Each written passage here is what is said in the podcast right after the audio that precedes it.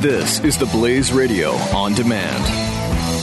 Hey, again, I just want to thank the people at Goldline for making this serial possible. People around the world are losing trust in governments. Is your family prepared for the next crisis? The world markets are reflecting our despair, and I don't know what tomorrow will bring. Make sure your family is protected. Turn to the recognized safe haven asset that has been a valued storehouse of wealth for centuries. It's gold. Call Goldline, the only company that I trust and recommend it. You know, and I know that the world is on fire. People don't trust their government.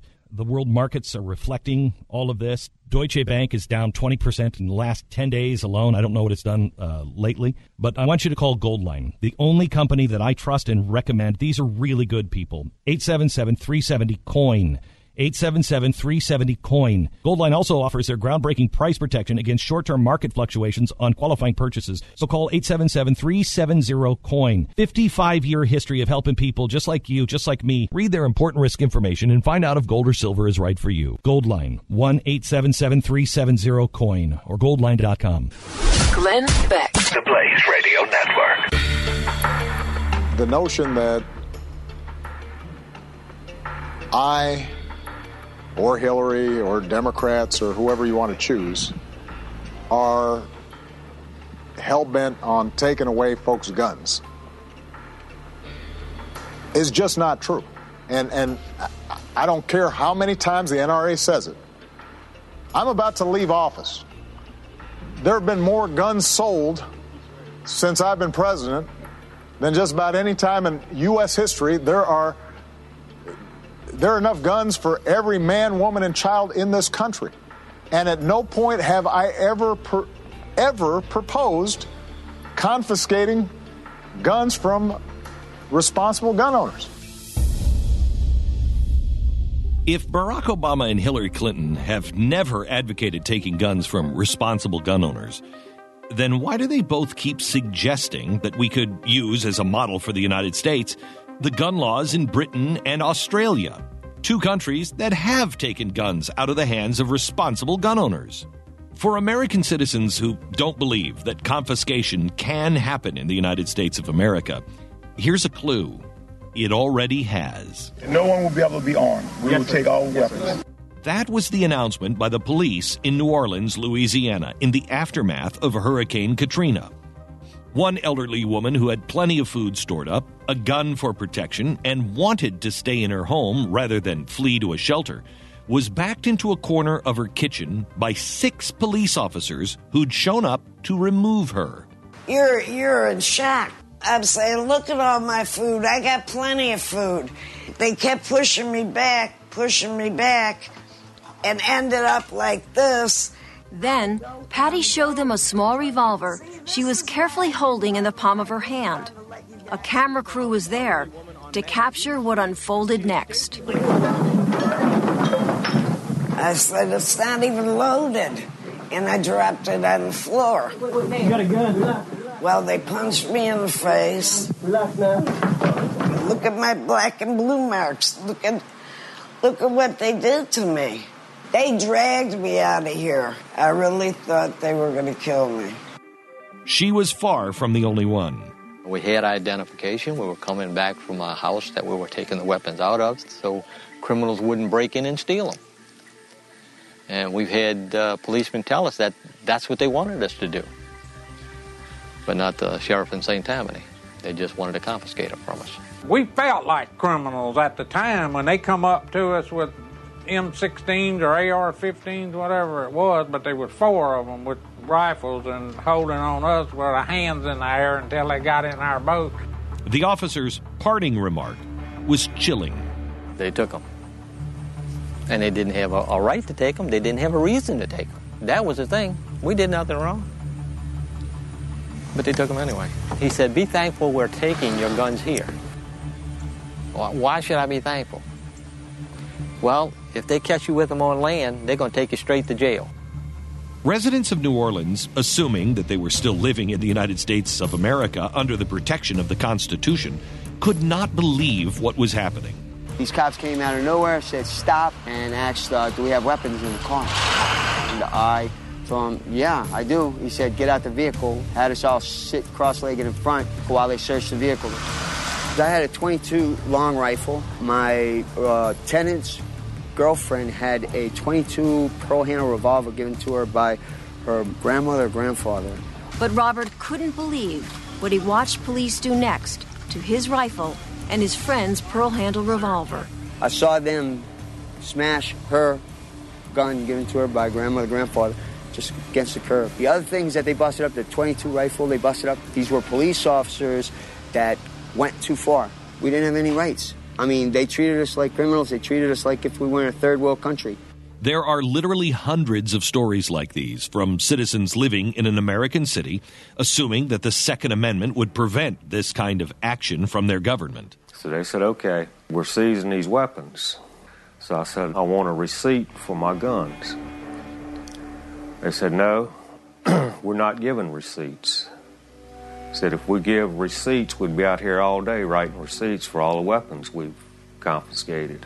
It made me angry when they told me to go get a lawyer if I wanted my guns back. That's when I really got angry.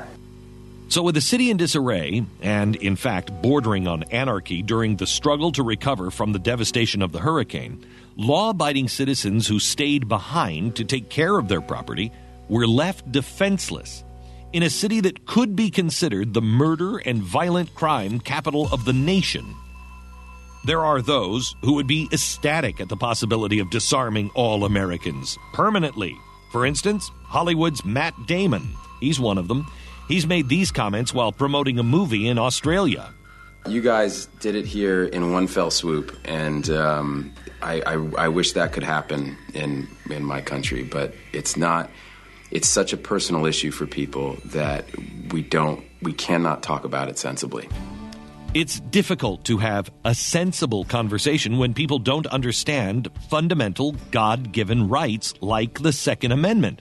And then when there's an elitist group of left wing radicals who just don't understand how, why, or what the American founding fathers were thinking or trying to guard against when they adopted that portion of the U.S. Constitution. On the other hand, there are a select few who do understand. Kurt Russell is somebody who understands several truths. The last thing I like to watch is is entertainers or actors uh, get political. It's just it's just something I can't stand watching. But a reporter with an anti gun agenda pushed him into being what he despises an actor talking politics. Between Paris and San Bernardino, there's this thing that sudden violence as a, as a normal day to day aspect coming from the gun culture, coming from everything else. It's a different vibe, you know. There's, all, I mean, I don't, yeah, I don't understand the concepts of conversation of the gun culture. We, we, we've, we've lived with guns since what, the seventh century or something. I don't know. We all know that right now, guns is a trope. It's a, uh, I mean, it's not a trope. It's a, it's a totem. It's a metaphor that um, disenfranchised white guys need. It makes them feel good because they're being. You can say what you want. I don't agree with that. So it's not my thing. But it's so, you know. statistically. Well, I, you can look. If you think that if you think gun control or something like that is going to change a terrorist point of view, I think you're like out of your mind. I think you're like I think anybody is. I think I think it's absolutely insane. The problem, the problem, the problem we're having right now is is that we don't have the concepts of how to um, turn it around and say, you know, I, you you may think you've got me worried about what you're going to do. Dude, you're about to find out what I'm going to do. And that's going to worry you a lot more. And that's what we need. It may also surprise some to hear rapper Ice T take a British reporter to task. Well, I give up my gun when everybody else does. And is that Doesn't that your- make sense? Well- doesn't that make sense? I mean, if you were to, if, if there were guns here, would you be want to be the only person without one? So, you, so, so do you carry guns Not routinely at home? I mean, you have gun, you have a gun at home. Yeah, it's legal in the United States. It's part of our Constitution. You know, the right to bear arms is because that's the last form of defense against tyranny. Not to hunt, to hunt. It's to protect yourself from the police. And do you see any link between that and these sorts of incidents? No. Nah, not really. You know what I'm saying? If somebody wants to kill people, you know, they don't need a gun to do it. Makes it easier, though, doesn't it? Not really. You can use uh, you can strap explosives on your body. They do that all the time. So when there's the inevitable backlash of the anti-gun lobby as a result of this incident, as it always is. Well, that's not going to change anything It's in the not gonna United change States. No. The United States is based on guns.